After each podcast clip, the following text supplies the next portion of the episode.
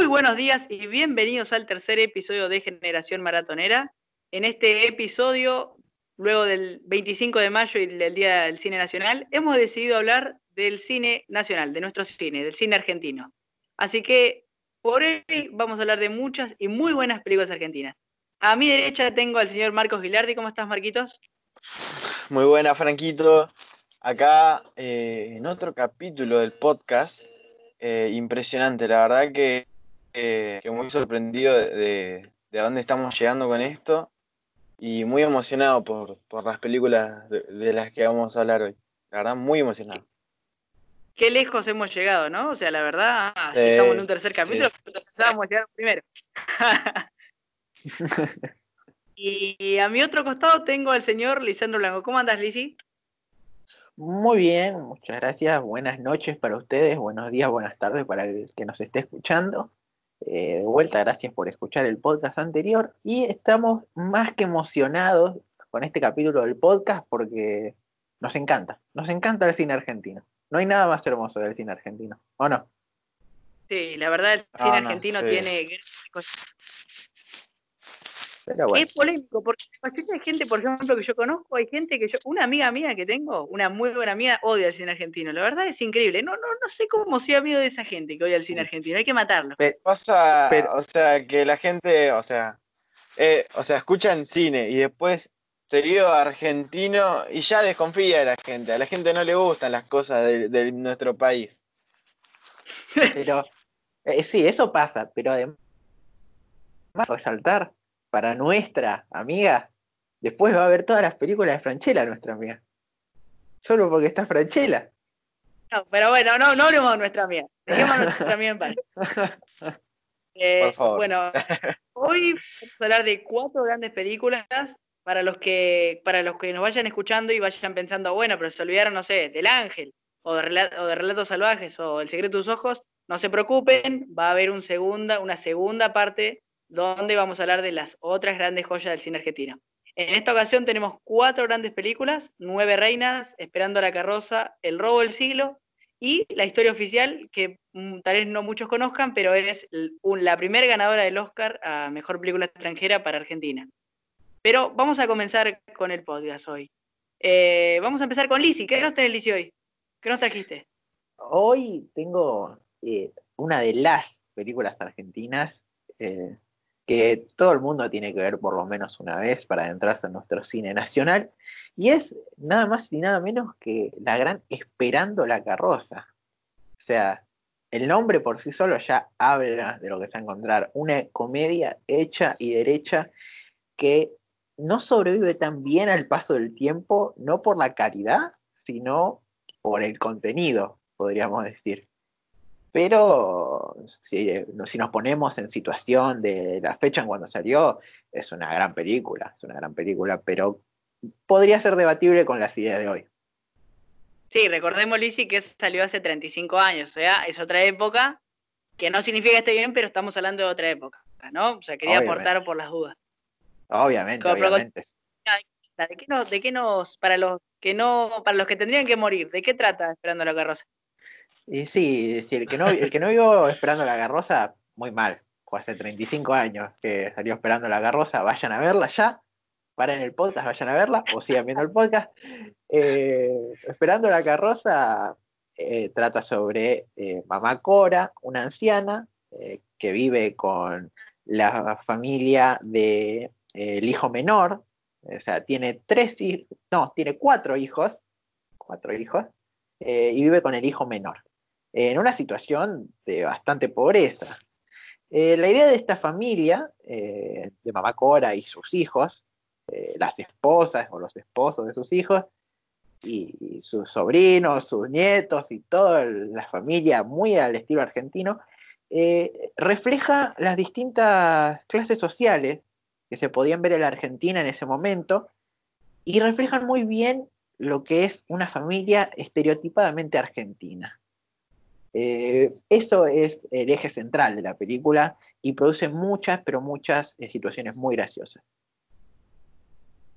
Eh, ¿Sí? sí, sí, la verdad es eh, una, muy buena película. La, para mí la trama no es lo central, pero en sí el contenido de la película es para mí lo que lo hace lo que lo hace el clásico el clásico argentino que tantos conocemos. Marco, ¿vos no querías decir algo? ¿Puede ser? Cuando dijimos ah, que... Sí, eh, sí, tipo, gente, vayan a verlo, dura una hora y veinte minutos, creo, no dura nada y, o sea, es muy entretenida la película. Tipo, se te pasa la hora volando y decís, no, no puede, qué buena película. Te queda con una carita de, de sonrieción. Eh, es que yo no sé qué opinan ustedes, pero creo que es una película que la encontrás y la ves una y otra y otra vez cada vez que la encontrás en la tele. Y está, creo que está en Netflix todavía, eh, corríjanme. Sí, sí, está en Netflix, está en Netflix. Está en Netflix todavía, vayan a verla, no hay excusa. Pero bueno, eh, en sí, eh, ¿qué opinan ustedes? Porque creo que dejé en claro que a mí me gusta, pero ¿qué opinan ustedes de esta película? Arrancamos, Marquito, arrancamos porque después no quiero pelear con Liz. Sí. No, no, está bien, está bien. O sea, a mí me gustó la película. Es. Está buena, tipo, es, es lo que yo digo, es entretenida. No es una película que miraría todo el tiempo. Pero. O sea, no es que me cagué de risa. Está categorizada como comedia, pero hay momentos en los que te pones eh, como muy nervioso por. Bueno, por ciertos dotes actorales de, de, cierta actriz. no, a mí me pone muy nervioso la. Uy, no me acuerdo el nombre de esta mujer, por el amor a Dios. ¿Susana? Eh, Susana, sí, Susana. Susana, ah, Susana. Ah, no, no me acuerdo el nombre. bueno. Sí, creo que, creo que era es Susana. Sí, me pone muy nervioso porque está todo el tiempo gritando. O sea, sí, la mina está súper estresada porque tiene que hacer todo, eh, básicamente, porque el marido es un inútil. Y es como, tra, tra, tra, todo el tiempo gritando, súper estresado y como que, o sea, en algún punto lo hace tan bien que te lo transmite. Pero Marco, vos no entendés. Te pone muy nervioso. Vos no entendés, ella no es tía, ella es pobre. Es por eso está tan mal. No entendiste nada. Pero bueno, eh, Franco, ¿vos qué tenés para decirme? ¿Me vas a criticar esperando la carroza? No, no, no, si la critico, mátenme, mátenme. O sea, a ver, yo soy el palo de Marcos, me, la vi, me gustó. No fue la primera, hoy la, tuvimos que repasar, pero no fue mi primer viendo o ya la he visto bastante, un par de veces. Pero, a ver, a mí me gustó, me gustó, es una buena película. Eh, es el clásico, el cómo llevar una situación normal al extremo. Eh, tiene toques de comedia un poco absurdos y exagerados, o sea, está bien, pero no es que me quejo de eso. Para mí es muy bueno ese humor porque está aplicado una trama eh, real, eh, aplicable, buena. O sea, no, no, no es que está cualquier cosa. Por ahí hay un par de cositas que no me gustan, pero que ya dijimos que eran tema de la época. Y los personajes que me encantan, o sea, tienen la situación humorística, un humor negro, ácido, que nos caracteriza a los argentinos. O sea, esta, es un humor muy argentino.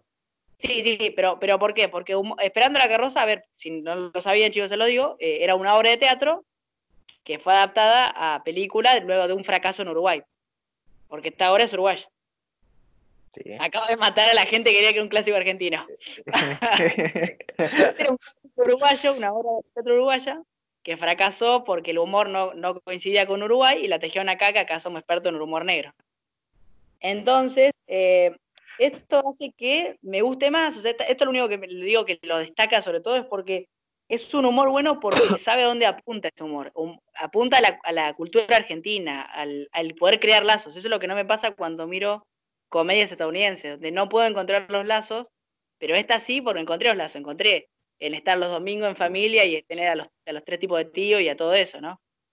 Claro, es como, es como ponerte a ver una comedia inglesa eh, te puedes ver una comedia inglesa y, no te causa, no te causa para nada, no entendés cómo los ingleses se pueden reír de su humor, es muy extraño. Eh, creo que claro, es muy diferente. Eh, tipo, lo que vos decías de los tíos, encontramos al famoso tío ese que, se quiere remontar a la, a la sobrina. muy mítico. No, y no, tipo, es, muy, muy argentina, o sea. Se generó el podcast. ¿Qué clase de tíos tiene Marcos? Ese es el momento. no, es el, el, famoso tío de los memes, gente, por favor. Ah, ah. me había asustado. de, de tus primas. No, no.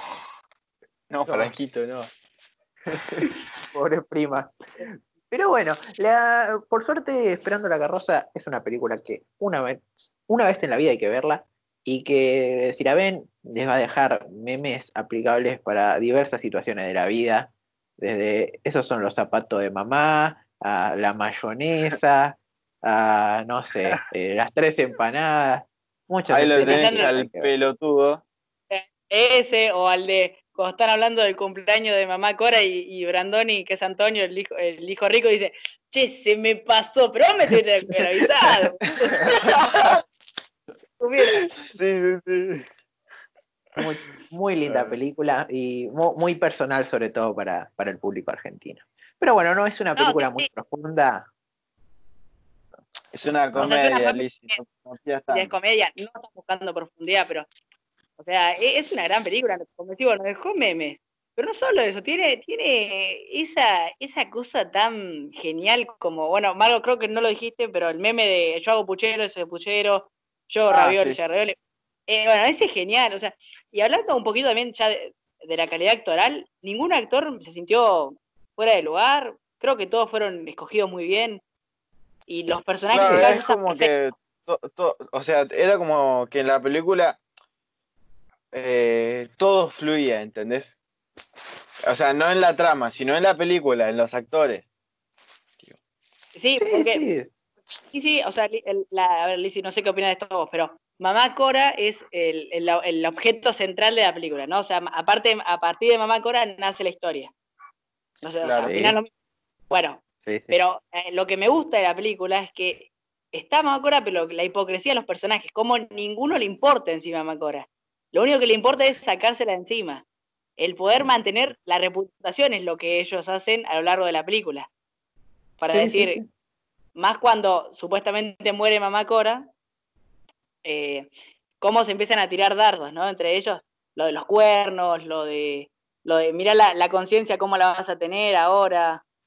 Si, le, si a, la, mamá Cora que se abran los mil infiernos, dice en, una china zorrilla. No, la verdad es genial. Sí, además el cambio de cuando Mamá Cora estaba viva, se la tiraron ahí al muere a, Susana y, al marido de Susana, y pero después cuando se murió era algo así como, no, no, no, el entierro se hace en casa, el entierro se hace en casa, no, se hace acá, se hace acá. no, sí, esa escena Sí. Que, el, el, hijo me dice, usurpadores de madre, devuélvanme a mi mamá. Marco iba a decir, ibas a aportar algo a la conversación. No, no, no, no. Eh, tipo, si querían, pueden seguir con el podcast, muchachos. Bueno, sí, sí, porque si no va, a absorber demasiado tiempo. nos estamos extendiendo mucho, o sea, me parece... Claro, me parece enorme la cantidad de cosas que le podemos agregar a una película de comedia. Sí, sí. Es que es clásico. Pero bueno, Lizzy, ¿tu calificación cuál sería para Esperando la Carroza, este gran clásico argentino? Perfecto, calificaciones y ya cerramos con Esperando la Carroza. Es un, es un 4, es un 4 de 5. Es un 4 de 5 porque lo mismo, es una comedia. Tampoco puede apuntar muy lejos, pero lo que quiere lograr lo logra perfectamente. Marcos, ¿tu calificación? Eh, sí, estaba pensando lo mismo, 4 de 5 francolitos. Sí, sí, 4 de 5 francolitos. Y quiero, antes de irme esperando a Carroza, Marcos, eh, quería dar un dato de color a la gente que es que hay una secuela de Esperando la carroza, por si alguno no lo sabe. Sí, sí, sí, eh, sí, la conocía, eh, tendría que verla, debería verla. No, no creo que sea tan buena. No la había. No, no, o sea, todo lo que no quiso en la primera, esta es un desastre, esta es un desastre peor. Uh. Si antes viste lo del tío degenerado en esta, te, caes de culo. Pero bueno, sigamos. Sigamos. Eh, ahora seguimos con, con Franco. Sí, con Marquitos, ¿qué nos tenés para hoy? No, no, eh, sigo yo, sigo yo. Tenemos una ah. película nueva, una película, sí, es, relativamente nueva, del año pasado. Em, el robo del siglo tenemos. Última película del cine argentino, sí. Eh, donde tenemos a, a Franchella. ¿Cómo? Si salió este año o el año anterior. No, no, el año anterior, el año anterior. Ah, no, no, año 2020, salió este año. Sí, por eso uh, pasa que la película previo a cuarentena, o sea, la última película así con Claro, pasa Argentina. Claro, pasa que eh, o sea, antes de la cuarentena ya para mí es año anterior, ¿viste? Ah. Ya perdimos la noción del tiempo, ese es el problema. Sí, básicamente sí. Eh, ¿Cómo, cómo, cómo? ¿De qué trata el robo del siglo? Vamos a empezar. Ah, disculpen, vamos a empezar con la película. Hermosa película. Básicamente, esta película está basada en hechos reales, en donde recrean eh, lo que es conocido como el robo del siglo, donde eh, unas personas, unas personas, son, bueno, son cuatro o cinco porque hay algunos como extras, eh, quieren robar un banco, planean robar un banco con con el famoso hombre del traje gris y otros, y otros personajes más que, también son como estafadores, quieren robar. Y, o sea, te muestran en la película una planeación tan, eh, o sea, tan excepcional, se podría decir, que la verdad que te sorprende la cantidad de detalles que puedes ver dentro de la planeación de la película de cómo robar un banco y cómo el chabón que necesitaba plata, que, quería guita, eh, vio el banco y dijo, hay que robar el banco. Bueno, básicamente em, Diego Peretti, creo que sí, Diego Peretti. Sí, Peretti. Eh, en una escena está enfrente del Banco Río. Eh, creo que se encuentra acá en San Isidro, creo que en la vida real. Eh, nada, lo vemos a Diego Peretti que está mirando el banco Río y en un momento eh, ve cómo fluye el agua y llega a, las alcantarillas, se podría decir. Eh, pasa que acá, las cloacas, pasa que no hay cloacas acá donde vivimos nosotros. Y son cosas diferentes.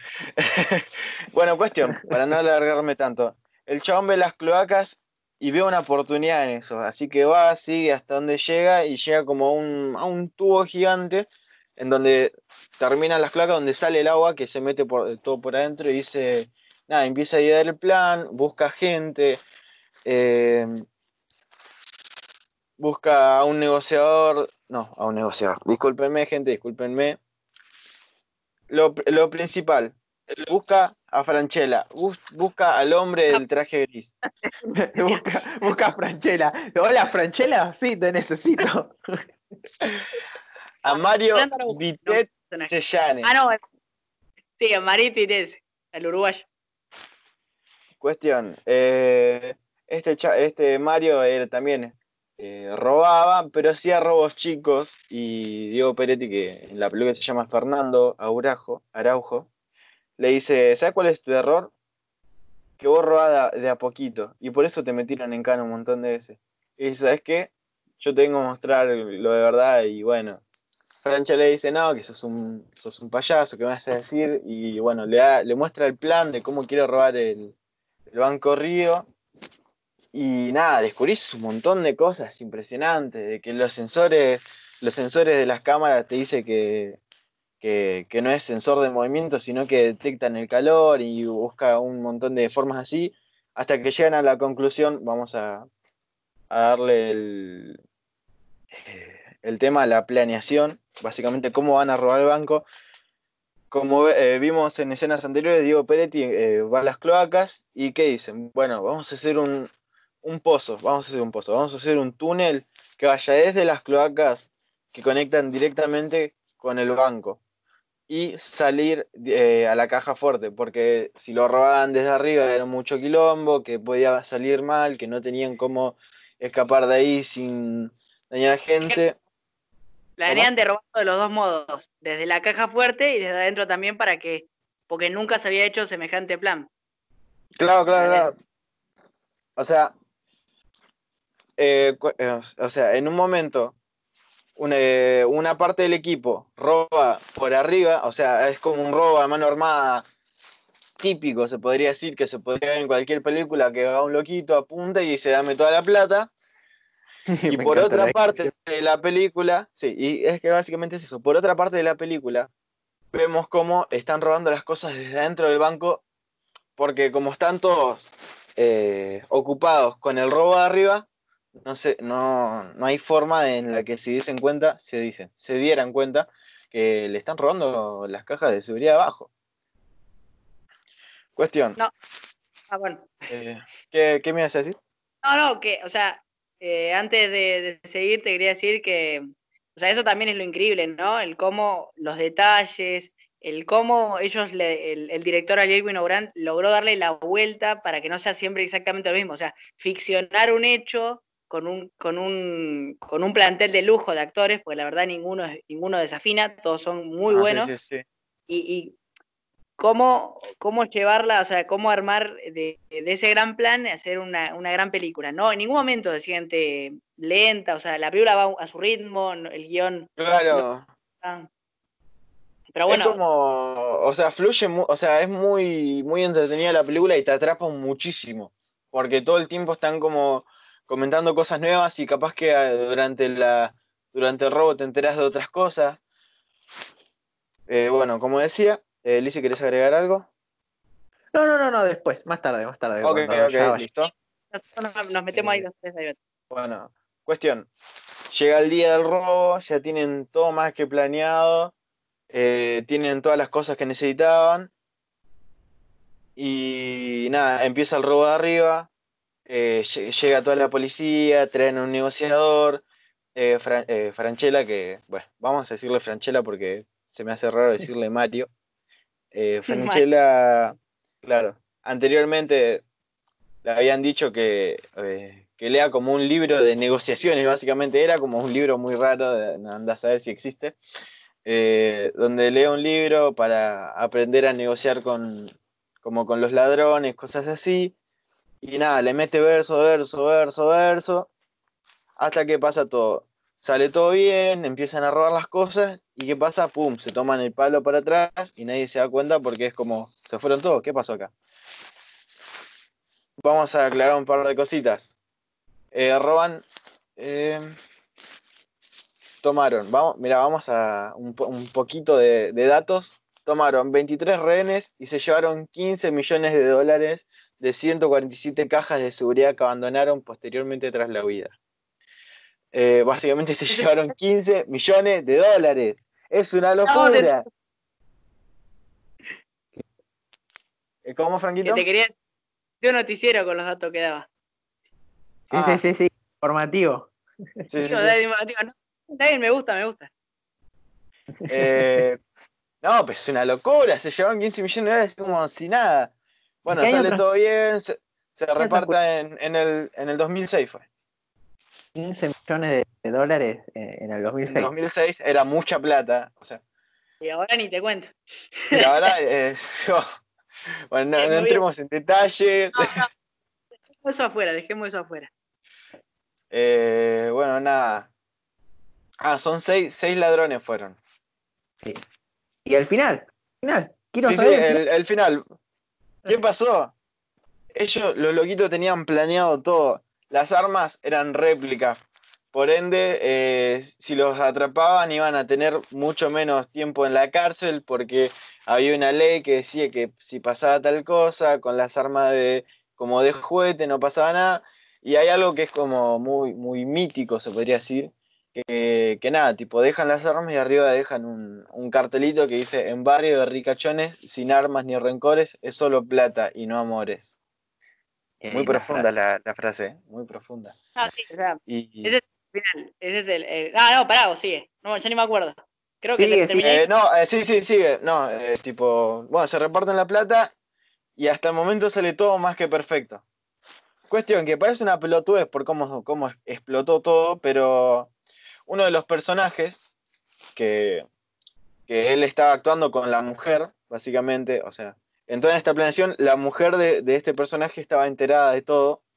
Y nada, el chabón, claro, estaba forrado en se había comprado una camioneta gigante, cosas así, súper de lujo, y pum, claro, cayó en las mujeres, que no eran su mujer, básicamente, lo encontraron, y ¿qué pasa? La mina dijo, ¿sabes qué? La concha de tu madre, disculpen la palabrota. Sí, eh, sí, Ahora voy a decir todo. básicamente perdieron toda la plata. Todo porque él la acabó a la mujer y la mujer fue y dijo, mira, fueron esto, esto, esto, tengo plata en mi casa y tengo cómo corroborarlo. Y ya está, se cagó todo el robo más, el robo casi perfecto de la vida. Pará, pará, yo quería, ya quiero eh, eh, hablar de algo. O sea, la película es tan buena que, lo, mejor que hace esta película es, mediante la historia y cómo nos va mostrando los personajes, es que cómo nosotros vamos empatizando con estos ladrones, ¿no? O sea, cierta ah, complicidad está con los ladrones. Decimos, no, que no los atrapen, boludo. O sea, no me puedes atrapar a Franchella, dámelo. No lo atrapes. que, que lo real sería atrapar a este ladrón. O sea, el ladrón este chorro que está, se robó 15 palos. Sí. Uf lo que yo quería decir también. Los personajes están muy bien desarrollados porque tienen sus, eh, sus personalidades muy bien llevadas, muy bien construidas. Eh, sabes cómo funciona cada uno y que todos son muy diferentes.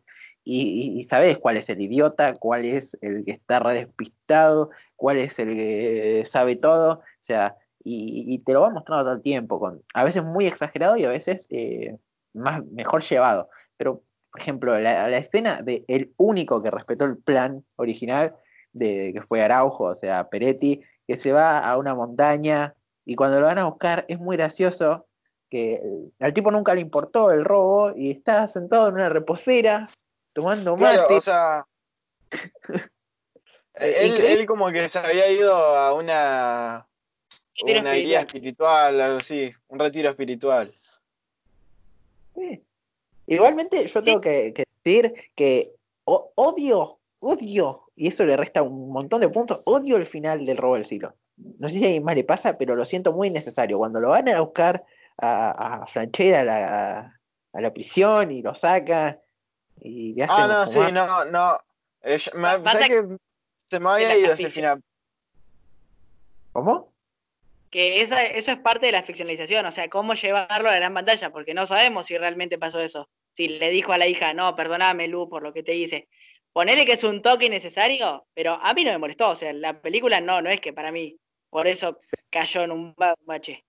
No, ah, la charla, charla con Lu, no, eso, dámelo, es emotivo, está bueno, pero ya cuando te empiezan a, esa escena, es solo esa escena la que me molesta. No buscar en el auto, ¿cómo va a querer? era necesario para nada. No le resta 25 puntos. Claro. Y Franchera Es así, es así, es así, me pareció. Pero, pero es que bueno, es que, es que relata este, este compañerismo, ¿no? El cerebral y el emocional. Cuando le dice, che, ¿querés un, querés un pedacito del porro? Cuando le dice así ese, ese toque de humor, es como para mostrar, mirá, yo soy el que pienso y vos sos el emocional que hace cualquier boludé. O sea, a mí me gustaba porque decía, eh, no, pasa que uno, uno es muy diferente cuando está en estado canábico. Hermoso. Uno piensa mejor cuando está en estado canábico. Yo quería también apuntar eh, al gran, gran actor que para mí es Luis Luque, que es el negociador. A mí me encanta. De hecho, ah, vamos a tocar cine argentino, vamos a hablar de una que estuvo en una de sus películas. Pero no, esa parte me encantó, quería tocar eso nomás, pero creo que podemos conseguir entre todos que es una muy buena película, disfrutable, que tiene eh, este, esta cosa de policial con suspenso, aunque todos ya casi creo que la mayoría de gente que se va a sentar ya sabe el desenlace, y que, y que la cualquier, ah, cualquier generación, perdón, me agarró un, se me agarró un bug. Eh, me huí. me huí, eh, ¿cómo iba a decir? Ay, me perdí. que iba a decir, ahí está, me acordé. Que es, eh, cualquier generación puede disfrutar esta, esta película. No importa si ya conocer el desenlace o que no. Porque como la contaba Marcos, incluso cuando la contaba Marcos se notaba esa emoción de cómo van a desperdiciar este plan. O sea, es el plan perfecto y me lo puta. Sí, Marcos además ya si la quieren ir a ver, la van a ver por segunda vez. Marcos les, contó la peli entera. No, pero también bueno. todos sabemos de qué va la película. O sea, es un robo. o sea, por el simple hecho de que está basada en un robo que, pasó, o sea, que fue una locura. Bueno, ese es el mayor mérito, ¿no? O sea, que aunque sabes el desenlace y sabes todo, te quedás al borde del asiento todo el tiempo. Sí, pero bueno, eh, eh, en fin, es una gran película, ¿no, Marcos? ¿Cuánto, ¿Cuál sería tu calificación? Mi calificación es 4.5 No, cuatro francolitos. Yo le voy a dar cuatro francolitos por. O sea, es una película muy buena. Pero le voy a, lo voy a dejar así: 4.0 francolitos. Muy bien, 4.0 francolitos.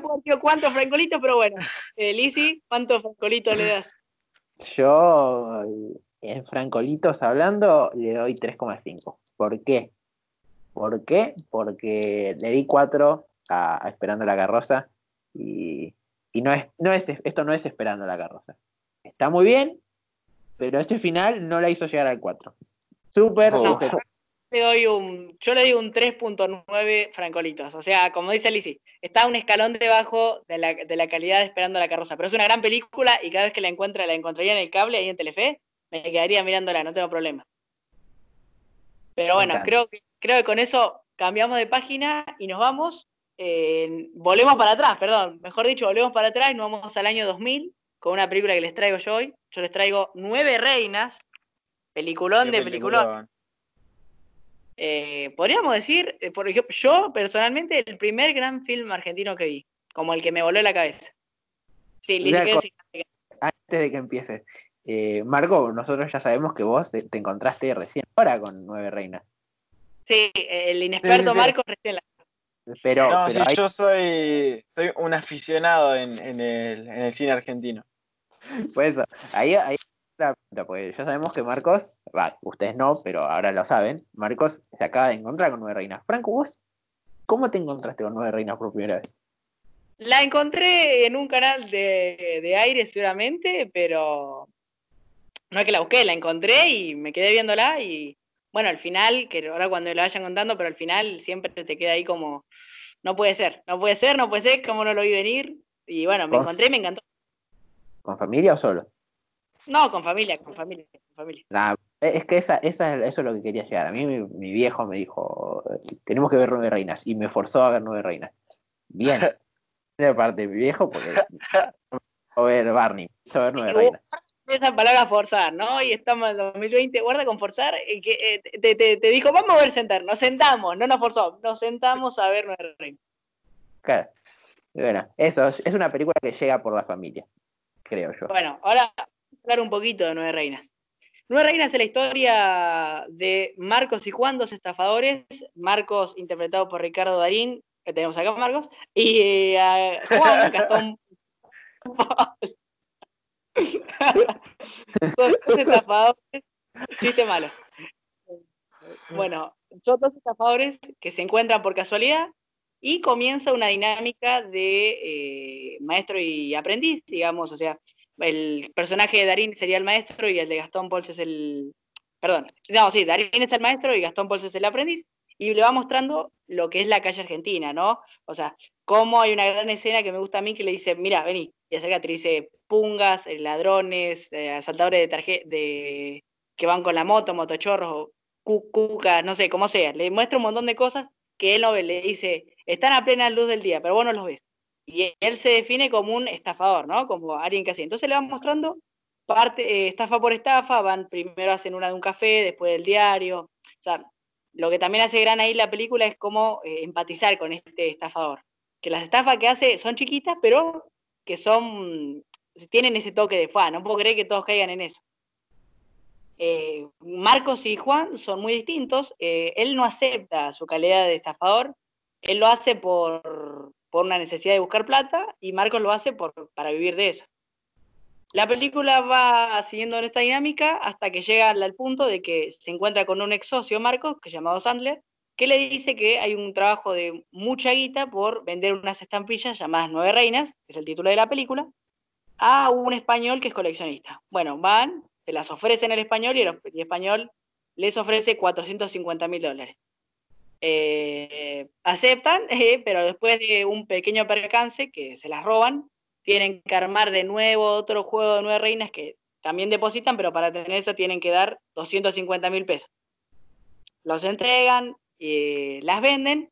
Cuando van al hotel a venderlas al comprador, esto es muy a grande rasgo, pero igual es una gran película, eh, el vendedor para poder aceptar el, el derecho, o sea, para poder comprarla, les dice que la aceptaría solo si Marcos, no quiero sonar fuerte, pero Marcos entrega a la hermana para tener relaciones sexuales. Sí, lo puede haber hecho de peores maneras. Y se me ocurrió bastante. Pero bueno, él eh, le dice, bueno, se le va al hermano y le dice, che, mirá, se me, se me dio un negocio, me gustaría que si pudieras eh, ofrecer tu cuerpo, ¿viste? Necesito la plata. E, ella acepta luego de una condición que le pone y va, hace su favorcito, eh, por no decir otra palabra, eh, y le paga. Le paga 450 mil dólares en un cheque. El cheque es recibido por Darín, Darín se va, junto con Gastón Pols, Juan, eh, a cobrarlo, y cuando llega al banco empieza a ver, en Argentina esta película desambientada en el 2000, empieza a, a suceder lo que es en la época del corralito, cuando explotan los bancos y se quedan secos, y cuando va a cobrarlo al banco que le, que le ordenó el español, ahí se da cuenta que explotó, no hay fondos y el cheque, como le dice el compañero, se lo va a tener que meter en el culo. Sí. Eh, entonces, no se va y ahí es cuando la magia de la película cobra vida, que nos da un giro de argumento clave donde Gastón Pols y todos los personajes, incluido el español multimillonario, le estaban estafando a Ricardo Darín y las nueve reinas nunca existieron en realidad, solo era una especie de, de, treta para sacarle 200, lucas a Ricardo Darín. Ese giro de, guion es increíble, plot twist. No sé, chicos, antes de que ah, empecemos a ¿qué les pareció la película? Muy buena, la verdad que, o sea, tipo, vos te pones a ver la película de por ejemplo, cuando le roban las estampillas, decir, no, amigo, que agarraron, y después justo da la casualidad que, pueden comprar otras estampillas, pero eh, bueno, las compran, pero lo tiene que convencer a, eh, a Juan de que dé la plata para, creo que tenía que liberar al papá de la cárcel, ¿puede ser? Sí, sí, al papá de la cárcel. Tipo, que le dé la plata de eso y después o sea, pasa todo esto del corralito y como que se ve como rica, lo, lo ves a Marco que está así como medio triste porque Juan perdió la plata, pero después cuando eh, ves el plot twist y ves que hasta los motochorros estaban contratados, es como, ¡pa! ¡Qué locura! Cabe, Marco, si te diste cuenta que las nueve reinas tampoco existieron, las nueve reinas era el nombre de las fichas con las que, las que tenía Juan. Las fichas de póker. sí, sí, sí, sí genial, o sea, hasta eso está eh, eh, tan bien desarrollado. Cuando, cierra la cajita y se lee, me reita. Lizzy, ¿cuál es tu opinión sobre esto? Se Lizzy se tildó. Lizzy se, nos murió. Bueno, vamos a ir entre nosotros. Marco Lizzy parece que se ha bugueado. Sigamos entre nosotros hasta que vuelva Lizzy. dale, eh, dale. bueno, Marco, que este, esta, este giro yo, ¿no? O sea, por desgracia, Fabián Valensky, que es el director, murió en el 2006. Eh, pero bueno, no importa. O sea, quería hablar de esta película que es extraordinaria y cómo esta dinámica, ¿no? De maestro, de maestro súper genial, como que no me cagaron nunca, yo cagaba a mis socios. Como al final, ¿no? Él es, el que lo cagan. Claro, es esto el maestro, eh, el aprendiz derrotó al maestro, o sea. Sí, derrota al maestro, es genial. Eh, se fue entonces, Sí, se fue Lizzy, se fue Terminemos esta película y vemos qué hacemos, no te preocupes. Ok, ok. Em, pero no, bueno, en fin, queríamos decir que la película fue genial, tiene ese, ese guion tan impresionante. La película no llegó a ser nominada a Mejor Película Extranjera, pero por esto, incluso el mismo director.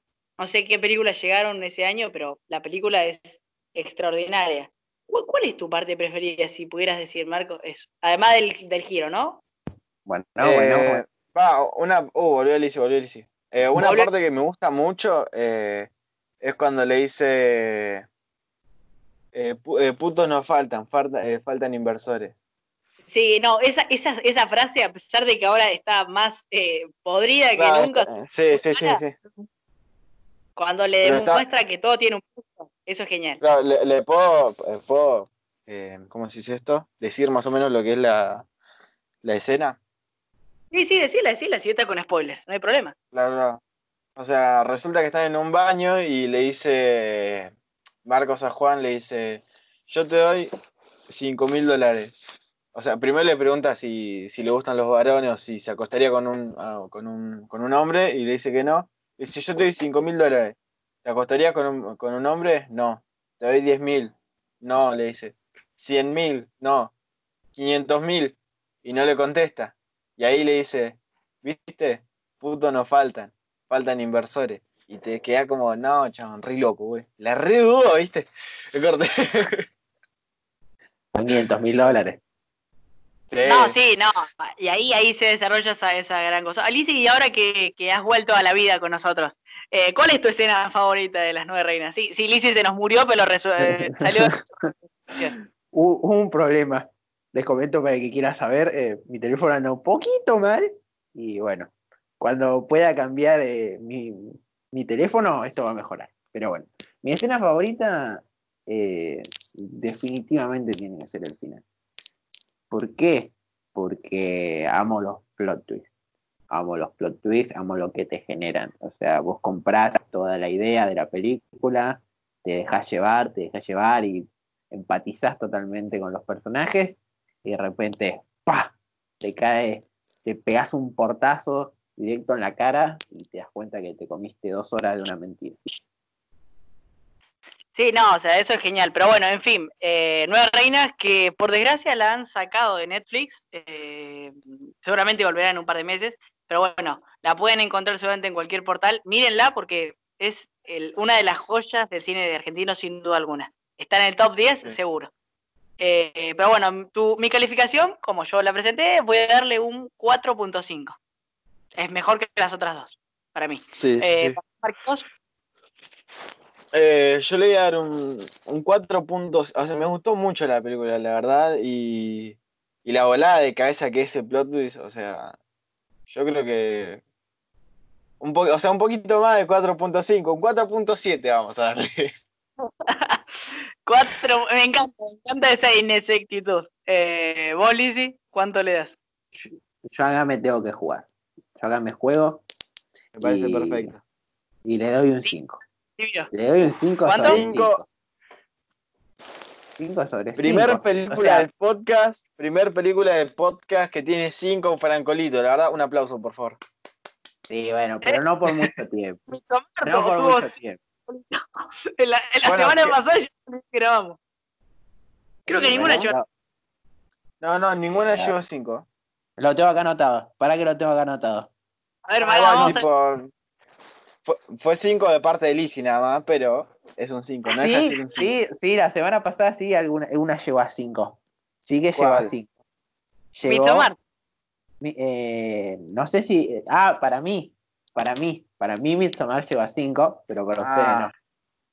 Yo estoy dando bueno. muchos 5. Yo estoy dando muchos 5. Mirá que soy hater, pero estoy dando muchos 5. No sé qué pasa. la verdad es que sí, no sé qué te está pasando.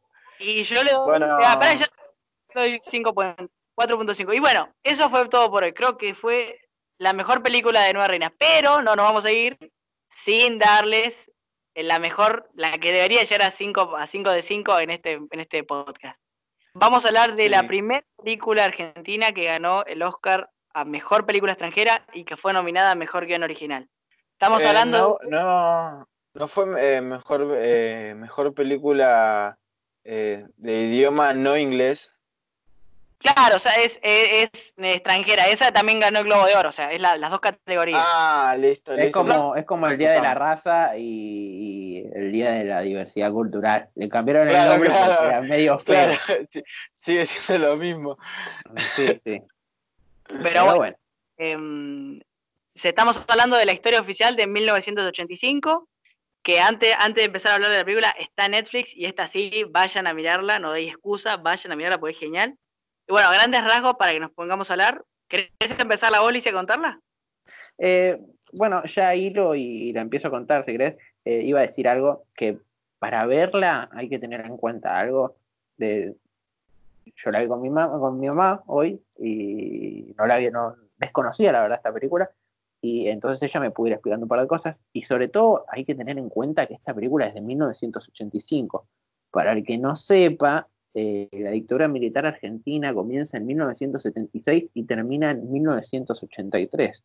O sea que esta película sale con todas las críticas que hace a tantas cosas solamente dos años después de la finalización de la dictadura militar. O sea, muy jugada, muy jugada esta película. O sea, la, la película transcurre en mil, o sea, la trama de la película va en 1983, ya casi terminando la dictadura, y la verdad que.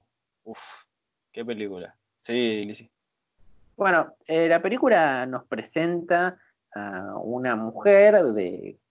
No una mujer, una pareja con una hija de clase alta, clase acomodada y con ciertos arreglos con la dictadura cívico-militar argentina. Eh, esta mujer es profesora, aparentemente de secundario, de historia.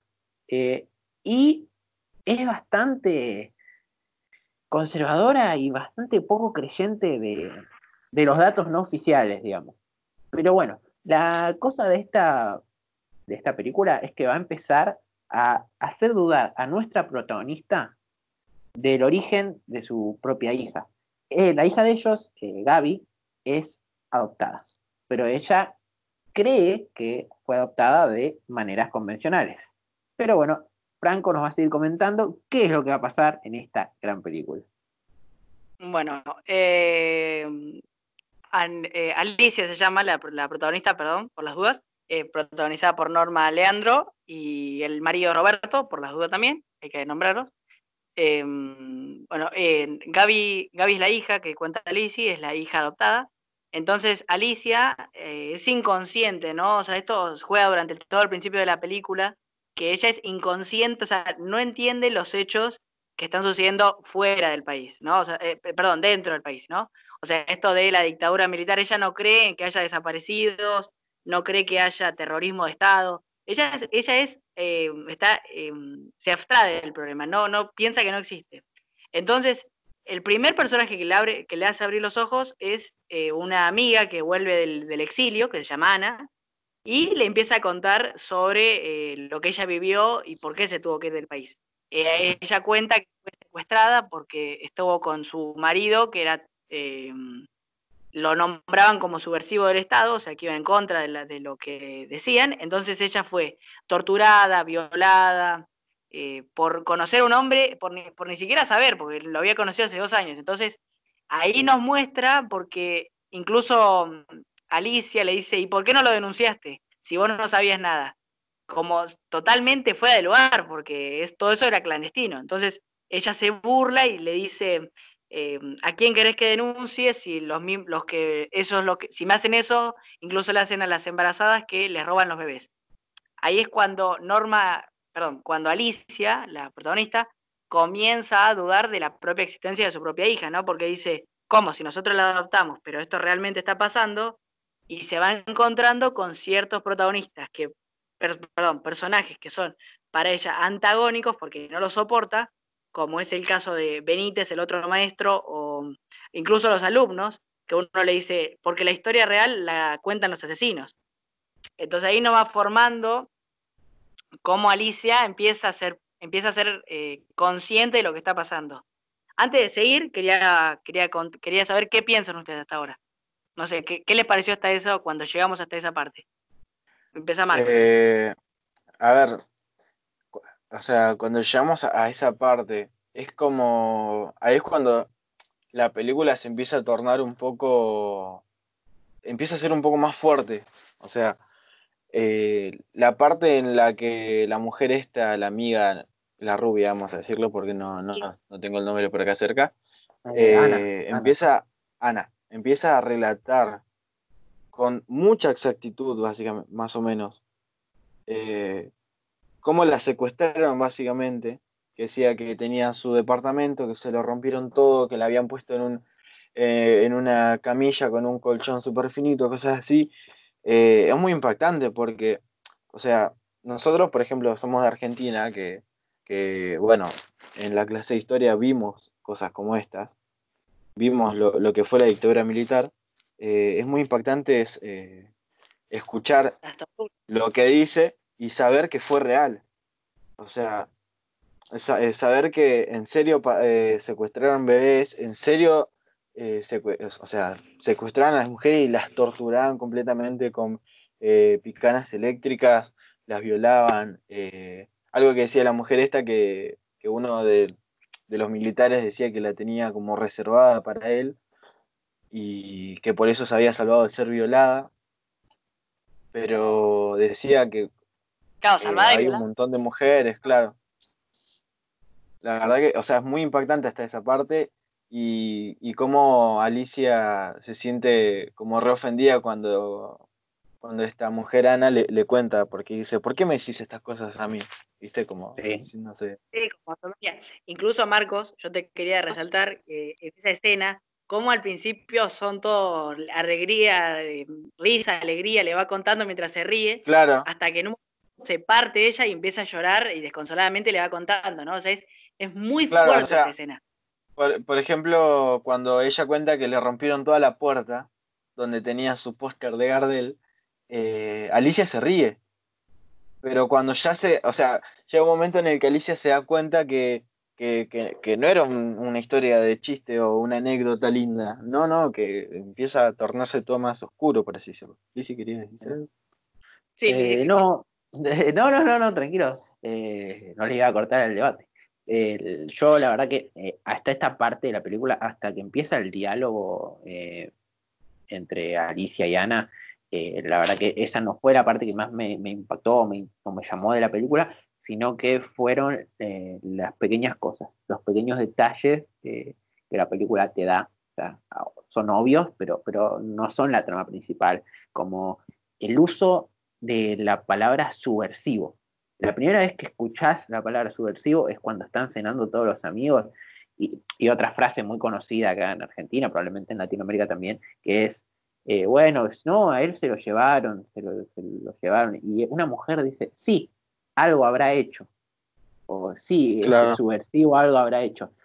Y, son, son frases que, te, te llegan, te llegan y son muy fuertes. Es como darle una excusa a al secuestro, básicamente. No, sí, es, terrible. Pero bueno, eh, continúo con la película, continúo, así ya vamos siguiendo con la, con la cosa. Bueno, ella a lo largo de la película se va dando cuenta eh, de, que la hija realmente no es de donde viene, entonces ella empieza a entrar más a este mundo de, tanto dolor que vivieron la gente, ¿no? Más sobre todo las, las abuelas de Plaza de Mayo, y conoce una que se llama Sara, que eh, le dice, mira, la, chiquita que vos tenés es la hija de, mi hija, perdón, la hija de mi hija, sí, que fue secuestrada y que le robaron el bebé. Entonces ella de ahí cae, ahí es otro gran momento de la película, cuando le muestra las fotos, no sé si te acordás. Sí, sí, sí, sí. no es mi momento favorito, pero, pero sí. Pero no, pero te digo que es otro momento fuerte de la película, cuando Alicia se quiebra y empieza a llorar, es, es brutal y, bueno, mientras tanto, Roberto, que es el marido, empieza a tener cada vez más tensiones porque, como les dijimos, en el 83 termina la dictadura militar y él está enganchadísimo, porque se ve que era uno de los que mandaba ahí. Y mm, el final de la película se va acercando y Norma, Norma no, perdón, Alicia, siempre me equivoco con el protagonista y la actriz.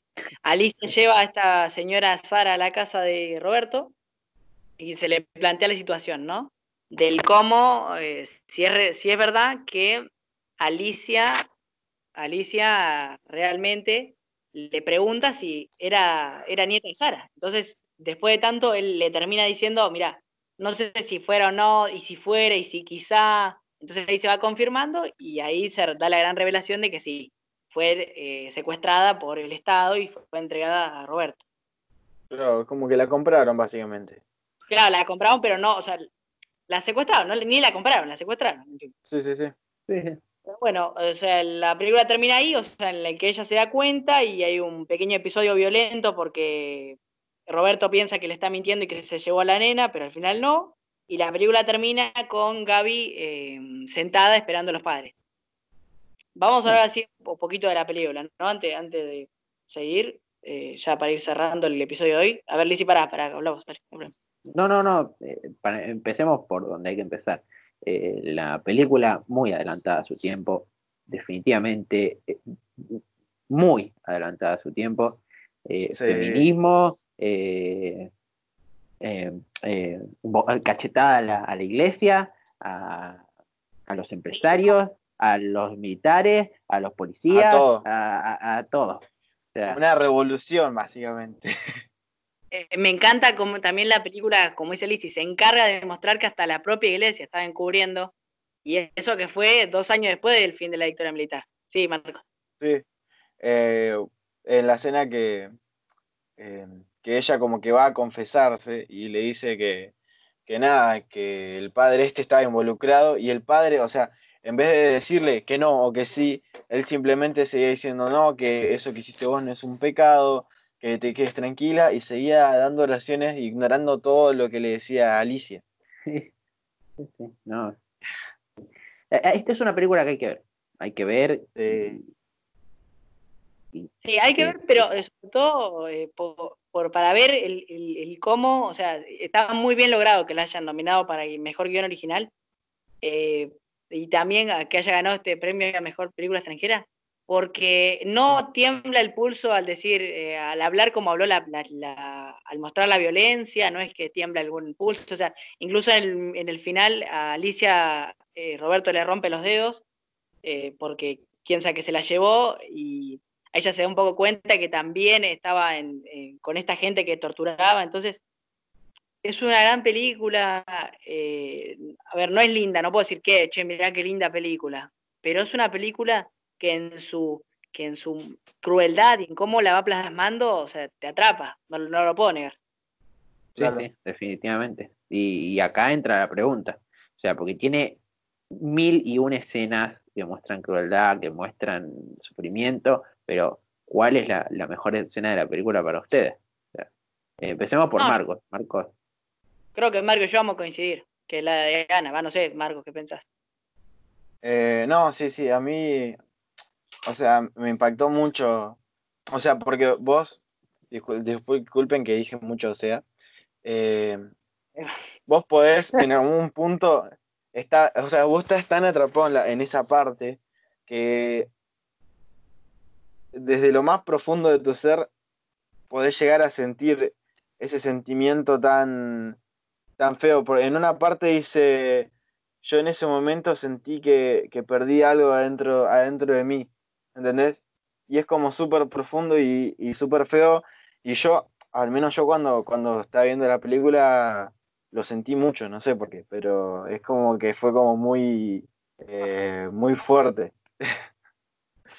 Sí, eh, mi, mi, escena favorita, Lizzie, te la digo ya así, o sea, coincido con Marco que es esa, pero para también no caer en eso, eh, quería decir también, hay dos partes que me gustan mucho, es cuando está con el profesor este que se llama Benítez, que le dice eh, que, eh, que, no hay que darse cuenta, o sea, nunca vas a despertar porque nunca te vas a dar cuenta que para que sucedió lo que, o sea, para, para suceda lo que sucedió, tenía que haber no una sola persona en complicidad, sino muchísimas personas en complicidad. Entonces, escena como, wow, tiene razón el tipo, o sea, eh, no hubiera pasado sin tantas personas, no se hubieran puesto en cómplice.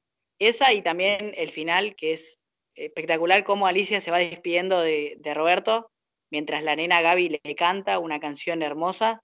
Es un final que te deja, te deja muy, muy, muy helado, ¿no? O sea, el qué va a pasar ahora.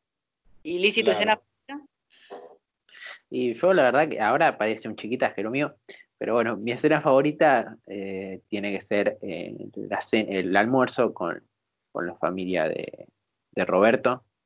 El padre de Roberto me parece un personaje que a mí me tocó mucho. Y cuando le dice, eh, si vos fueras, si hubieras sido borracho, nos hubiéramos entendido mejor, porque a vos lo único que te importa es la plata.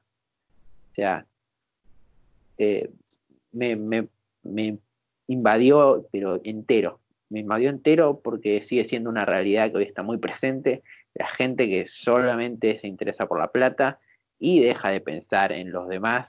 Y pasó todo el tiempo y sigue pasando. Y esta película, que tiene 35 años, sigue eh, siendo válida para ver ideas que hoy en día eh, se mantienen. Es increíble. totalmente.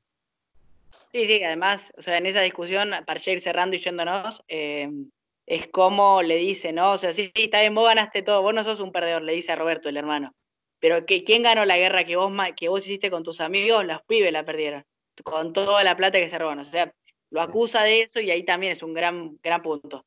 Pero en fin, yo creo que le doy un 5, 5, 5 de 5. 5 de 5 Francolito. Definitivamente, definitivamente. Yo creo que estamos todos de acuerdo con que.